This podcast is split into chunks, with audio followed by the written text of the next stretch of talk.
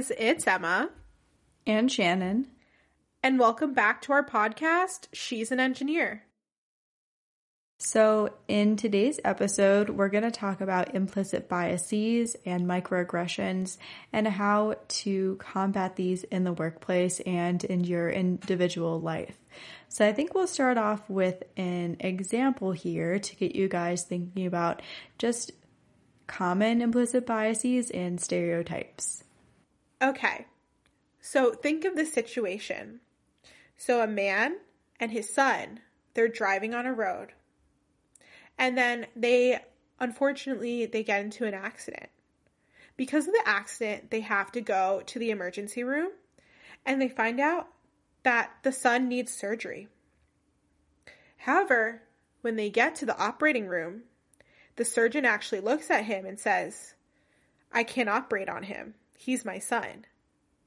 So, in this scenario, who's the surgeon? So, I think many of you right now might get it and some of you might not, right? You might have to think about it a little bit. I know that when I was first given this example, embarrassingly enough, I was also confused. So don't worry about that, right? This is a good example of like unconsciously thinking something, but wanting in your conscious mind to believe something else. Exactly. So it turns out that the surgeon is the son's mother. Some of you may have guessed that, but also due to implicit biases, some of you may have been really confused. So I guess now we'll get into the definition of implicit biases. This is a topic that a lot of people have addressed or people have just like been thinking about and has been on the news in this past year. The first with the George Floyd incident, and then more recently with the violence against AAPI. So, even before these most recent events with AAPI members, AAPI being Asian American Pacific Islanders, we wanted to be able to educate everyone on implicit biases and microaggressions and how to combat that in the workplace and in your day to day life. So we just think it's a really important topic and not only are we grateful for the ability to share this information with you all, but we're really grateful for the ability to actually gain this knowledge for ourselves as well. Yes, I feel like I learned a lot during this research for this podcast episode. And I think it's just very important to make sure that we get the conversation started and the conversation Mm, I guess it's really important to get the conversation started and continue it and continue to learn and evolve as a society and doing the best we can as individuals. So I guess we'll just jump right in and talk about what are implicit biases. So, biases in general, so the term biases, let's just define the term biases. I actually found a really great definition from the website perception.org. They do really great research on implicit biases. So that's a great resource to check out if any of you guys are interested. But biases in general are just like when you have a preference for or an aversion to like a certain person or a certain group of people which means that you're basically you're not neutral towards them right? Like you don't have any neutral feelings towards them. So a bias can be a positive bias or a negative bias. So you can say you have an affinity for like a certain group of people. So like something that i might say that i have a bias for would be college educated individuals because those are the people that are in my in group. And so I have like a positive bias towards them. And which is something that I'm actually trying to work on, right? Because that means that I automatically probably have a negative bias towards the the ones that are not in the in group, right? The the individuals that are in your out group. So I guess maybe I should define in group versus out group. So in group is just like any group of people that are like yourself, whether that be with race, whether that be with gender, career, any anything that you can relate to yourself that would be within your in group. And your out group is just people that are not in in your in group, so everyone else that is excluded from the uh, in group. Does that make sense? Yeah, I think that makes sense. I guess maybe we can go through the different in groups or categories that Harvard created on implicit biases, and maybe that'll help describe it. So, Harvard actually created a test in which you can test if you have any implicit biases. This is important not only for yourself, but they're actually using this test as a way to assess the differences between people and groups and the different implicit biases that are present within just different demographics, different groups. So, a link to the tests will be provided in the description of the episode. So, if you're interested in taking the Harvard implicit bias test, you can use that link. The first few that they test are race. So race when they test this, they they're testing the ability to distinguish faces of European and African origin. And then the next one they test is religion. They also test disability. So this one tests the ability to recognize symbols representing abled and disabled individuals. And then another one that they test is age. So, age being like young versus old. And another one that they test is actually an Asian implicit association test. So, this is comparing white versus Asian American faces. Another implicit bias you can have is weight. And this requires the ability to distinguish faces of people who are obese and people who are thin. And then two more, which are pretty irrelevant to probably the listeners of this podcast. The first is gender career. And this often reveals that there is a relative link between family and females and between career and males. And then there is also an implicit bias for gender science, and this reveals that there's often a link between liberal arts and females and between science and males. And there are a few other categories that are on the Harvard test. And so if you're interested in those, make sure to take the test and see where you have any implicit biases. Yes, definitely. I think I personally took these tests and although it didn't although the few that I took did not reveal any implicit biases, I think it's really helpful to identify any biases that you may have and try try to combat them in some way within yourself so that you can grow as a person. But I guess to wrap it all up, so we've talked a lot about the different groups, in group versus out group, and bias. We'll wrap it up by just like saying the definition of an implicit bias. So basically, an implicit bias is when we have attitudes towards people or associate stereotypes with them without our conscious knowledge. So a lot of people call this an unconscious bias. So you might hear us use these two terms interchangeably unconscious bias and implicit bias. Yes. And I think something else the test can reveal is it'll show you if you are in the target group for a specific implicit bias. So, Emma, if you want to explain the difference between being a target and being an agent.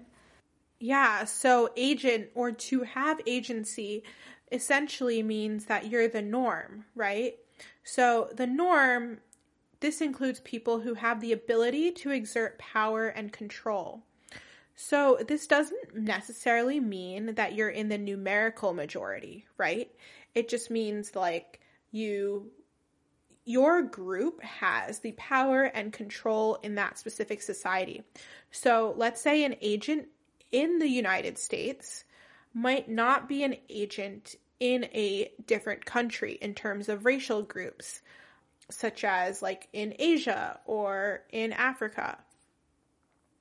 And the target is just those that fall outside of the norm. So they're like the other group, right? So they're excluded from the norm.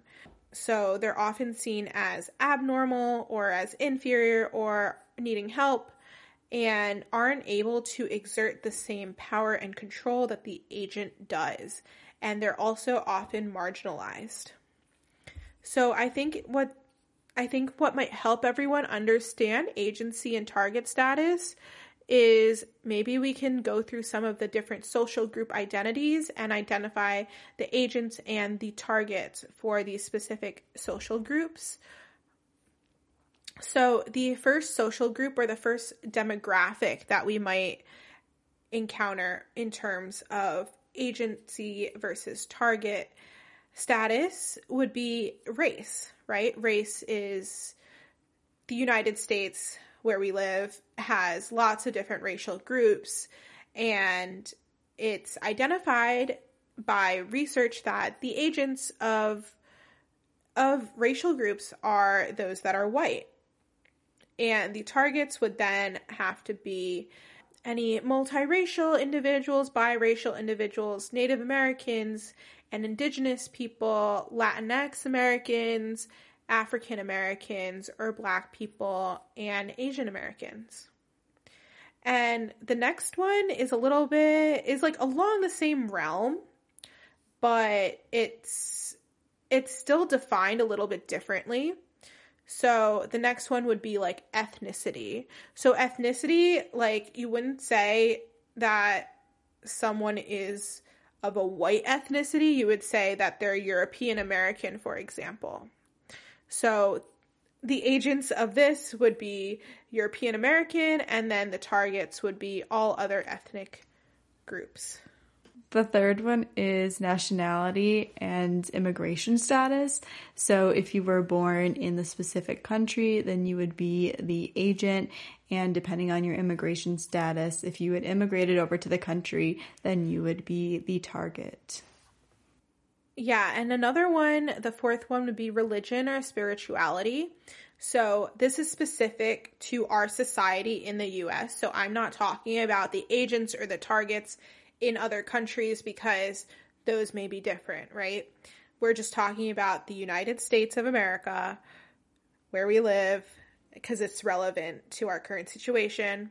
So the agents of religion and spirituality are actually Christians in America. I mean, that should come of like not much surprise to most people, I think. And then the targets would be anyone of other religious or like spiritual statuses. So, like anyone who is atheist, agnostic, Jewish, if you're Muslim, if you're Hindu, all of those. So the next one is sex and gender. So the agent for this group would be a cisgendered male, and then everyone else would be a target. So this includes cisgender women, transgender individuals, intersex individuals, and all other genders. Yes. And then something that is kind of related to that would be the next social group identity. So that would be sexual orientation. And the agents are heterosexual individuals, and then the targets would be individuals, all other individuals with different sexual orientations, which includes gay males, lesbians, bisexual individuals, pansexual individuals, and asexual individuals. So the next group is disability and non-disabled people would be the agent and then the targets would be those with any disability including mental and physical disabilities. Yes, and the next one is age. So, age as a social group in general. And the agent for this would be anyone who is young a young or middle aged adult. And then the targets for this would be children, adolescents, and older individuals, so like old people. And the last group is socioeconomic class. So the agent for this group would be upper middle class, and then the target would be lower middle class and lower class. So we've just identified a couple of the different social group identities and the agent and the target statuses of each of these groups. And hopefully that helped you all understand uh, agent versus target status better, as well as just like the different social groups that may affect people's perception. So I guess we'll move into how being a target you can be affected by microaggressions or other type of social discrimination in your everyday life along with in the workplace. Yeah, and so basically targets I'll just go into like the target experience in general.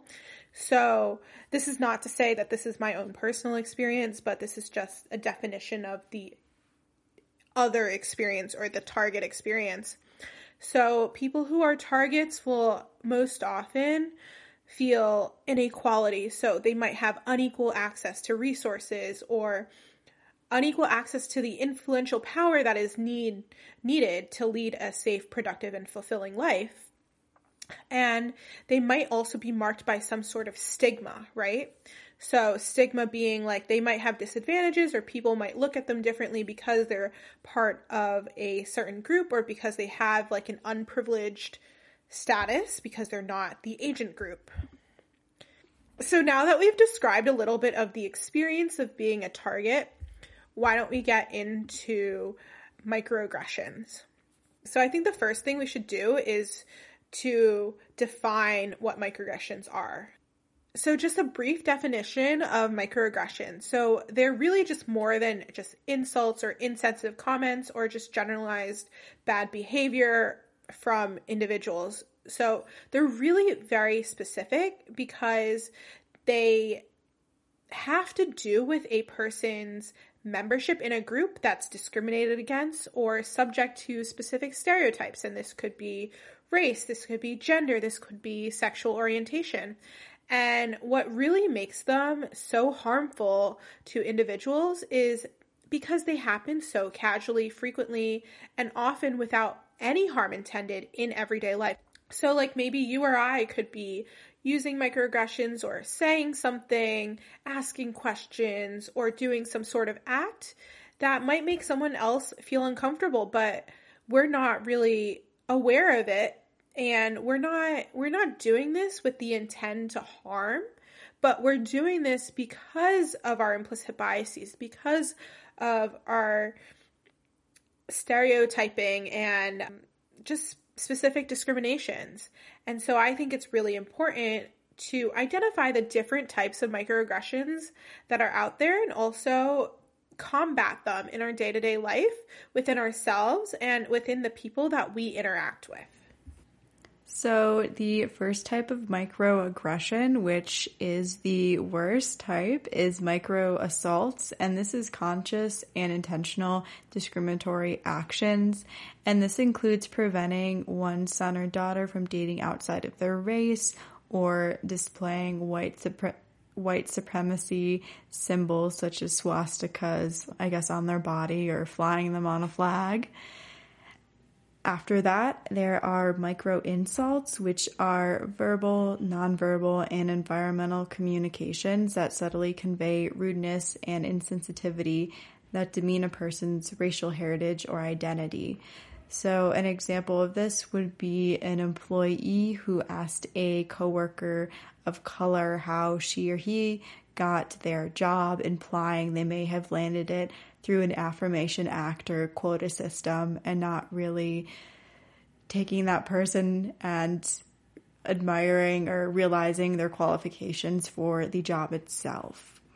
And then the last type is micro invalidations, and these are communications that subtly exclude, negate, or nullify the thoughts, feelings, or experiences of a person of color for instance, this could be white people asking Latinos where they were born or conveying the message that they are foreigners in their own land. And I think maybe also asking someone like, or assuming someone speaks a specific language just because of their race. Yeah, I definitely agree with that. And like maybe another example that I've actually faced in my life is people asking me, Oh, where are you really from? And even if I say, I'm from New Jersey, they're like, no, like, where are you actually from? Like, and then I'm like, no, I was born in New Jersey. but I think they're trying to get at what racial group are you part of? I think that's what people, people, or what ethnicity are you? I think that's what people are trying to get at. So maybe we can get into the different types, an, another different type of microaggression, so that we'll just talk about uh, different types of mi- microaggressions that might happen towards any sort of marginalized group in our society. So the first one would be a racial microaggression. So a few examples could be that a a white individual would clutch their purse or check their wallet as like a black or Latino man approaches or passes them. And there are lots of hidden messages behind these microaggressions, right? So it it implies that they believe that this person is a criminal or they believe that this person's group like acts like criminals and so they need to be like more careful than when they pass another white individual. And another group of microaggressions is based on gender. So this could be something as simple as an assertive female manager being called like bossy or something even worse while her male counterpart is described as a forceful leader. And this just kind of assumes that women should be passive and allow men to be the decision makers. Something else that is common in the medical field would be a female physician wearing a stethoscope and being mistaken as a nurse. And again, I guess women stereotypically occupy nurturing and not decision making roles. And this would lead someone to maybe assume that the, the woman is a nurse.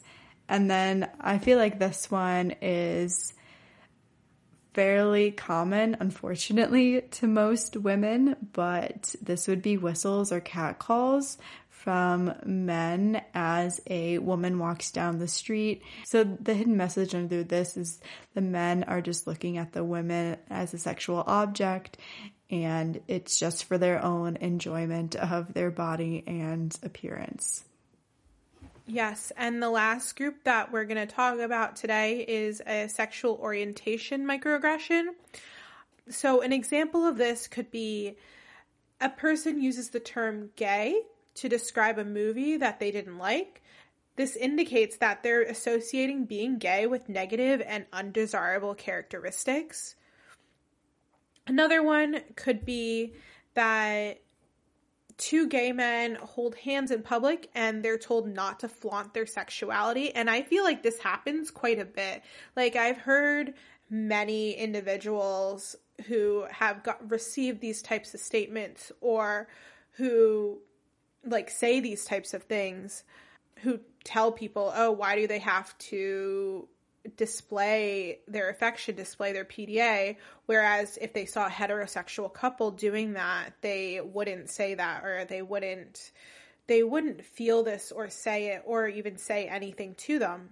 And this would indicate that same sex displays of affection are abnormal and they're offensive and they would like these individuals to keep it private and to themselves, which, you know, no one should be barred from displaying their affection to their significant other, whether that be in a heterosexual or homosexual relationship.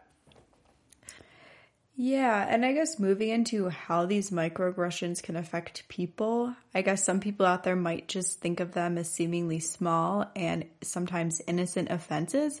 They can take a toll on the mental health of the recip- recipients um, this toll can lead to anger and depression and even lower work productivity and problem solving abilities. Yeah, they can also affect the work or the school environment. They can make it even more hostile and they can validate and perpetuate stereotype threat which is the fear of confirming existing stereotype about one's group, which definitely affects individuals, whether they be in school or at work, their confidence and their achievement because they believe that their achievement isn't isn't valid or they it like lowers their confidence right? And honestly, like if you just imagine yourself, if you were to face these microaggressions, if someone were to tell you that you don't belong, you don't belong in the society, you don't belong in in this country or you don't belong in this specific workplace because you're a specific gender or your specific race like how would you feel? Like you feel like you're just constantly subject to like insults and you're always like worried about the next thing that someone else is going to do, right? The next thing that someone else is going to say, the next person that you're going to have to face. And it gets tiring. And actually, researchers have found that they can even cause physical health problems. They can manifest physically. So, like you mentioned, implicit biases can affect productivity in the workplace. And one study that evaluated 3,500 respondents consisting of men, women, African Americans, Caucasians, Asians, and Hispanics found that of those who were experiencing workplace bias, 33% of them felt alienated and 34% felt like they were withholding ideas and solutions and 80% of those would not refer people to their employer. So it's also affecting the companies and overall innovation of the of our society itself. And over time, feelings of isolation, alienation, and withholding of these ideas can take a toll. And some of the stress put on our system could result in low or no emotional engagement, increased stress related illnesses, increased accidents in the workplace, above average employee turnover, and lower client satisfaction. Wow. Yeah, I definitely think that workplaces really need to put an emphasis on reducing these implicit biases and reducing the effect that it has on their employees. So, how do we actually prevent implicit biases in the workplace? So, there are three different areas where you could work on preventing implicit biases in the workplace. The first comes from when you are recruiting employees and something very something as simple as including a diversity statement in the organization's job application or on their website to make sure that it is their mission to include diversity and it's their commitment to do this. So I feel like this could be very helpful and also this company could be seen as a welcoming place for different types of people. Of course, they have to back these statements up with action though. So they can't just place this at the bottom of their job listing and like hope that it helps helps to reduce the bi- the implicit biases in their workplace. They actually have to to follow this up with with some sort of action with some sort of actual like change in their environment. Yeah, another thing a company could do is vet their job postings for suggestive language and using extremely masculine words can also detract diverse candidates by lowering the perception that they would belong in the organization or that they would be getting the job. So something as simple as writing like he and she or just making things using gender neutral terms in the job posting can increase diversity. And then lastly, widening the network when recruiting. So this could be tapping into existing professional organizations that are held or that have diverse communities itself when trying to recruit for a position and making sure they're reaching out to a broader network of people. That's definitely very important. And the next step to preventing implicit biases in the workplace is definitely in your hiring practices. So there was actually a study that was done that found that whites receive 50% more calls for interviews than black job ca- candidates with the exact same resumes. And they've actually found this within research as well. And they've done studies relating females to males and they found that males did receive way more callbacks than females did even with the same exact qualifications and same exact resumes with the only difference being the candidate's name. So, one way to do this is that companies can script their interviews. And so, I think this is something that's actually pretty relevant now. And especially relevant in like the med school process. So what's happening now is more and more companies are doing one-way interviews and virtual interviews where you're not really talking to an interviewer, but you're talking, you're recording yourself. And in doing so, everyone gets asked the same questions and you have the same opportunity to answer these questions. So I think that is a definite big plus to these sort of one way interviews because interviewers, I mean, they naturally will create a warmer or more casual climate with candidates that they share similar experiences with because they're in the same group. And so this natural instinct can give certain groups of people a certain advantage because they can feel more comfortable in the such in the situation.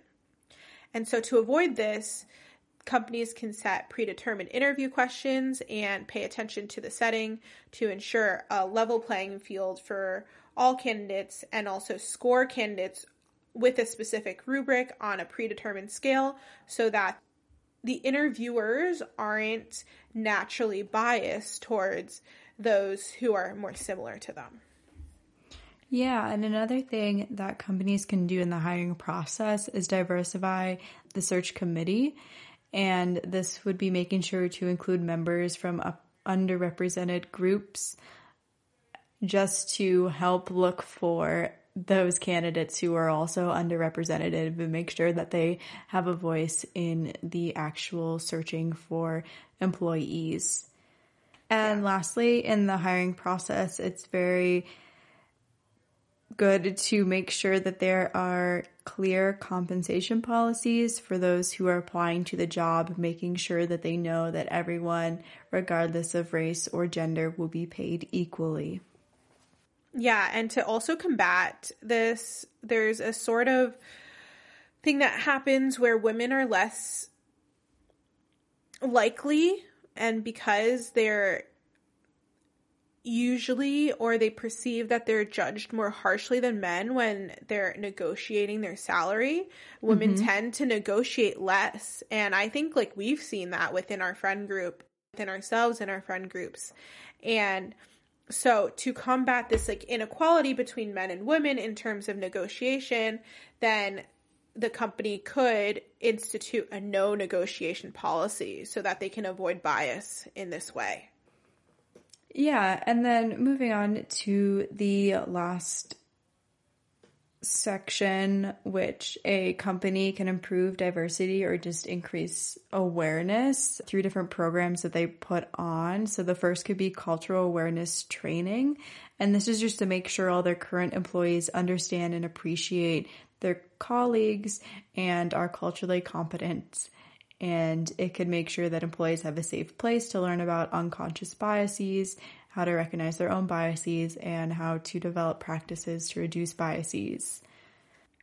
Another one could be is related, but it is creating an inclusive work in, environment. So I feel like this just means that individuals need to feel like they're welcome into a space. And so this means that you can make sure that, you know, all individuals are represented on your social media platforms, on your website, within your recruitment handouts, even. Mm-hmm. Yeah. Yeah, another thing companies could do is to create mentoring programs. And I feel like a lot of companies already do this with their newer hires, but I think it's also very important to have a mentor who maybe sh- who maybe shares some of the same target qualities as you so they can understand you and maybe what you need from the company and how to make sure you're performing at your best in the workplace. And then lastly, I think it's really important for companies to just assess where they are and what they can really work on. And I think a big part of this is getting feedback from their actual employees and making sure that if anything is a problem, they're addressing it and continuing to grow and evolve as society changes and as other issues come up in the company. Yes. And now that we've discussed combating implicit biases in the workplace and how companies can do this, let's talk about how, if you've experienced microaggressions or if you have some sort of implicit bias or anything, how do you actually combat this as an individual in your day to day life? So, first of all, I would like to say that sometimes it might not be appropriate or it might not be safe for you to respond to a microaggression. So, you should assess your situation and make sure that it's safe and that you are not in harm's way. You won't be you know, violently attacked because in that case, the best thing for you to do is just get out of the situation, either call emergency services if needed, but just get out of the situation. Don't worry about combating microaggressions or combating someone else's implicit biases when you're not safe. So this is after that, right? So once you've decided that you can respond and that it won't harm you to respond, whether that be mental or physically, to this microaggression, how what do you even say, right? And so people have done research and they actually use the term micro intervention to address confronting a microaggression. And so they've actually suggested a list of prepared statements that you might want to follow up the microaggression with. So, first of all, you can ask for more clarification. You could say, Could you say more about what you mean by that? Because asking someone to actually explain their microaggression, explain their statement, might make them really think more about, like, wait, why did I just say that? Do I really believe that? Or it can make them think about, wait, what I just said, I don't think that really makes sense. And so this is a nicer way of definitely encountering this microaggression because you want to change this person's behavior. You want to make them really think about their behavior going forward, right? When they're encountering other people, when they're encountering you. Yeah, something else you can do to confront a microaggression could be to separate the intent from the impact. So I feel like you could do something similar towards someone who maybe just doesn't know any better or is naive to the situation. So you could tell them, I know you didn't realize this, but when you said blah, blah, blah, it was hurtful and offensive because, and then you could state your reason. And then you could even maybe propose, maybe next time you could use this different language or behavior and just kind of correct it I guess, correct their language and hopefully they'll take it respectfully and be like, oh, okay, maybe I can use that next time. I didn't realize it was offensive. Yes. And then the last one that we're going to talk about today would be to share your own process. So maybe share your own process for why or how you combat your own implicit biases in real life, right? Or you reduce the microaggressions that you are saying or acting on in your own life. So this could be I noticed that you did this thing, right? And I used to do or say that too, but then I learned whatever you learned and just explain your thought process. And I think a good and important part of combating microaggressions is actually not to like these are so if you've noticed all of these are very like nice ways of saying this. It's not attacking the person for saying this or saying that oh my gosh you're such a bad person. I can't believe you would say that. No it's you're basically helping whoever it is the aggressor understand that this is a behavior that i've noticed and i know it's not okay and i'm not sure if you're aware of that but you really want people to hear what you're saying, right? You want them to understand that they're not under attack for their comment. And you don't want to make them defensive because when they're defensive, that's when they're not really open to changing their behavior because they're then they're just like thinking about like justifying their behavior or defending their own behavior because obviously they themselves know and you probably know that they're not inherently bad people. Mm-hmm. All right, I think that wraps up everything we wanted to talk about in this episode.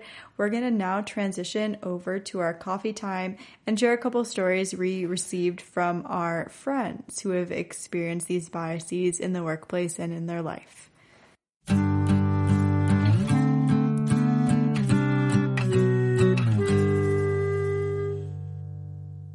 Hey guys, now it's coffee time. So, in coffee time, as Shannon said previously, we're first going to go into a microaggression or a bias that I actually have experienced in my life. And then we're going to go into a couple of our friends' examples. So, something that I've experienced is actually that someone has actually asked me in person or told me in person that my English is really good.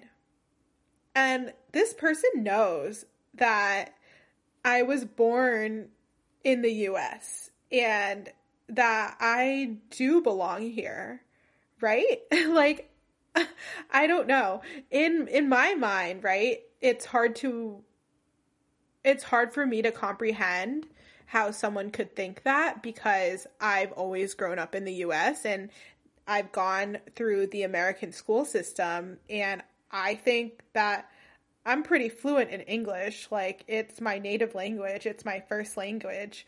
So, you know, I'm naturally good at it. So, yeah, I explained to this person, this individual, that actually, yes, I was born and raised in New Jersey. And so, shouldn't shouldn't that make sense? And that was my response, right?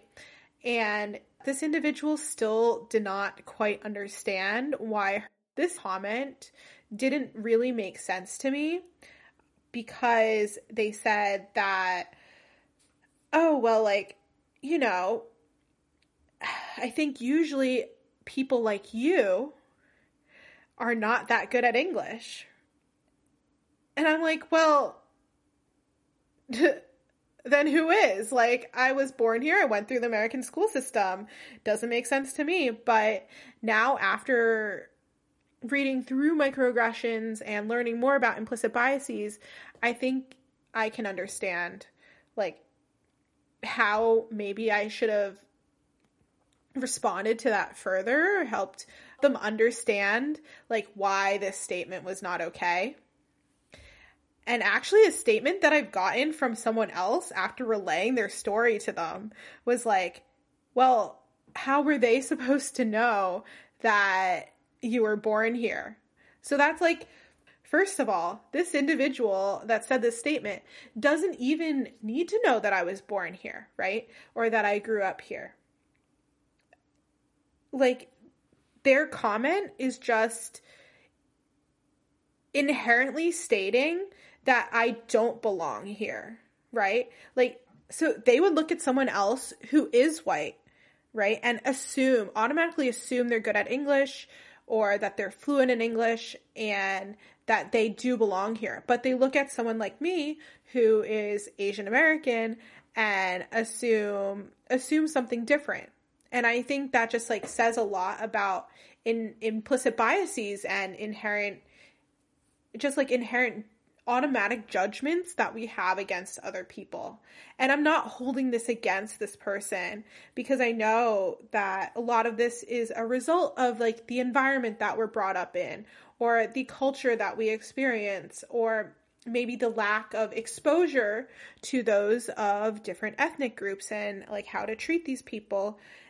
And so I think it's just like a lack of education and I think that's why we're doing this, right? To educate others and to educate ourselves on how we should be treating people and how we can hopefully start to change uh, the thoughts that we have in our mind because this experience really really hit me really hard because this was like more recent but it really affirmed like the way that I felt when I was in elementary school or in middle school when I grew up in a town that was in an environment that was mostly majority white. and I just really didn't feel like I belonged. And it made me think back to those times where I was like, wow, I really wished that I was white. And that shouldn't be something that I should be thinking, right? I should be proud of my heritage, be proud of my culture, not be afraid to bring my friends home or not be afraid to like bring ethnic foods to school for fear of like being called out or anything like that. So yeah, I think this just speaks a lot to, you know, minorities in this country just like feeling like they don't belong. Mm-hmm. So, one of our friends shared a microaggression experience that she had. So, and this person said two experiences slash microaggressions that all share have to do with the phrases that end in for an Asian. To preface, I am half Chinese. A lot of these a lot of times these microaggressions can look like backhanded compliments, which makes it hard to explain to the person why it's hurtful and offensive. An acquaintance my age once told me, Oh wow, you are so beautiful for an Asian. I usually am not into Asians at all. Another encounter was with an older woman in an academic setting who said, All these Asians usually come from China, get into these scientific labs and just do ABC.